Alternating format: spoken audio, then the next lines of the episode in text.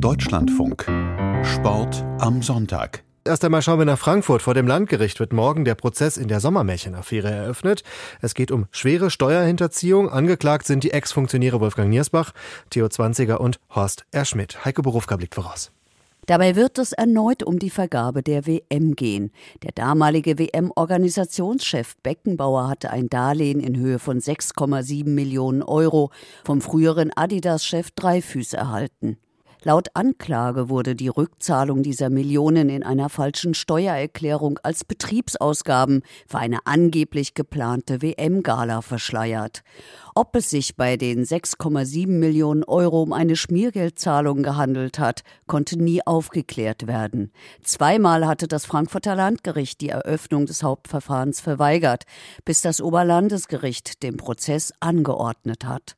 Bis Ende Oktober sind Verhandlungstage geplant. Am ersten Prozesstag soll die Anklage verlesen werden. Außerdem werden sogenannte Opening Statements der Verteidiger erwartet. 18 Jahre ist die WM jetzt her. Seit neun Jahren schwelt die Affäre um die 6,7 Millionen Euro ungelöst. Frage an unseren Experten Thomas Kistner von der Süddeutschen Zeitung. Kann ausgerechnet jetzt dieser Prozess Licht ins Dunkel bringen?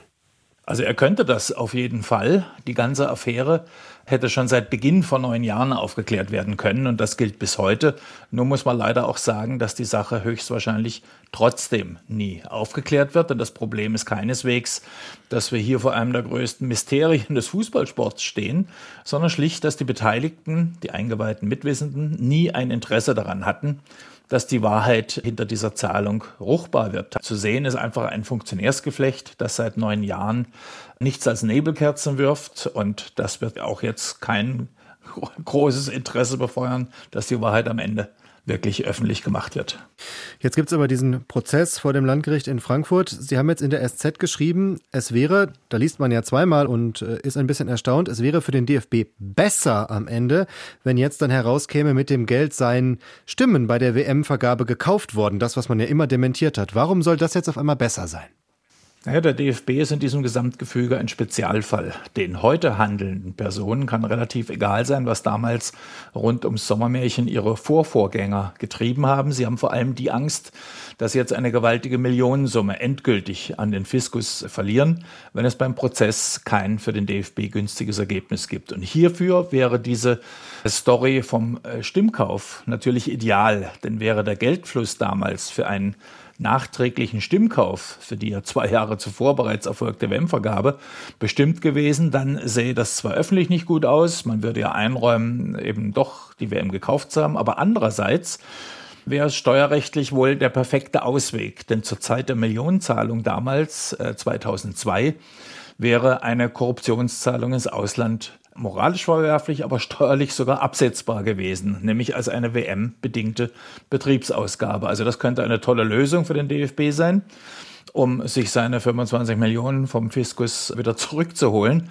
Nur dürfte es daran scheitern, dass diese Story eben nicht beweisbar ist. Alle vorliegenden Dokumente, auch die Verschleierungen damals, weisen ja gerade nicht in Richtung einer legitimen Betriebsausgabe, sondern in Richtung eines Privatdarlehens zwischen Robert Louis Dreyfus und Franz Beckenbauer. Jetzt stehen ja drei Ex-Funktionäre vor Gericht mit Wolfgang Niersbach, Horst R. Schmidt und Theo Zwanziger. Sind denn Verurteilungen am Ende wirklich wahrscheinlich? Also handfeste Verurteilungen braucht es hier gar nicht. Die dürfte es eher nicht geben. Die Betroffenen leiden ja nun schon jahrelang unter diesem Prozess, dem anstehenden. Auch haben bereits zwei der drei betroffenen Altfunktionäre, nämlich Schmidt und Niersbach, einer Verfahrenseinstellung nach 153a zugestimmt. Der regelt eine Einstellung mit Geldauflagen. Danach gelten die Betroffenen dann zwar nicht als vorbestraft, sie hätten ihre Ruhe, aber für den DFB wäre das natürlich ein übles Szenario, denn die Einstellung gegen Geldauflage bedeutet eben auch, dass man zugibt, dass da ein begründeter Verdacht auf Fehlverhalten ist. Und dieses Einräumen dürfte dann äh, das Finanzgericht, das über die Steuerfrage des DFB am Ende entscheiden muss, sicher nicht motivieren, dem DFB als Dank für verbrieftes Fehlverhalten die Gemeinnützigkeit samt Millionen mit Zinseszins zurückzugeben. Also für den DFB wären nur drei glatte Freisprüche hilfreich. Und das ist nach Aktenlage eher nicht in Sicht, zumal ja eine höhere Instanz, nämlich das Oberlandesgericht, die aktuelle Landgerichtskammer bereits zweimal zur Eröffnung dieses Verfahrens verdonnert hat Und zwar, weil das OLG einen ausreichenden Tatverdacht verfügt hat.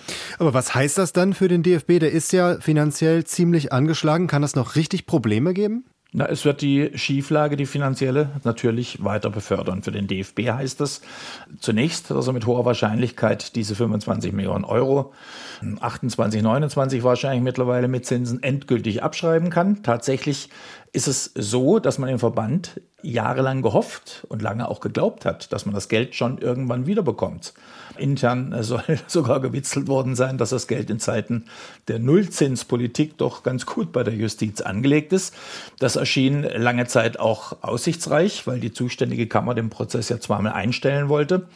Und dann hätte es das Geld zurückgegeben. Aber jetzt muss verhandelt werden und weder die steuerlichen Zuordnungen äh, noch die Aktenlage deutet darauf hin, dass man das Geld wiederkriegen kann.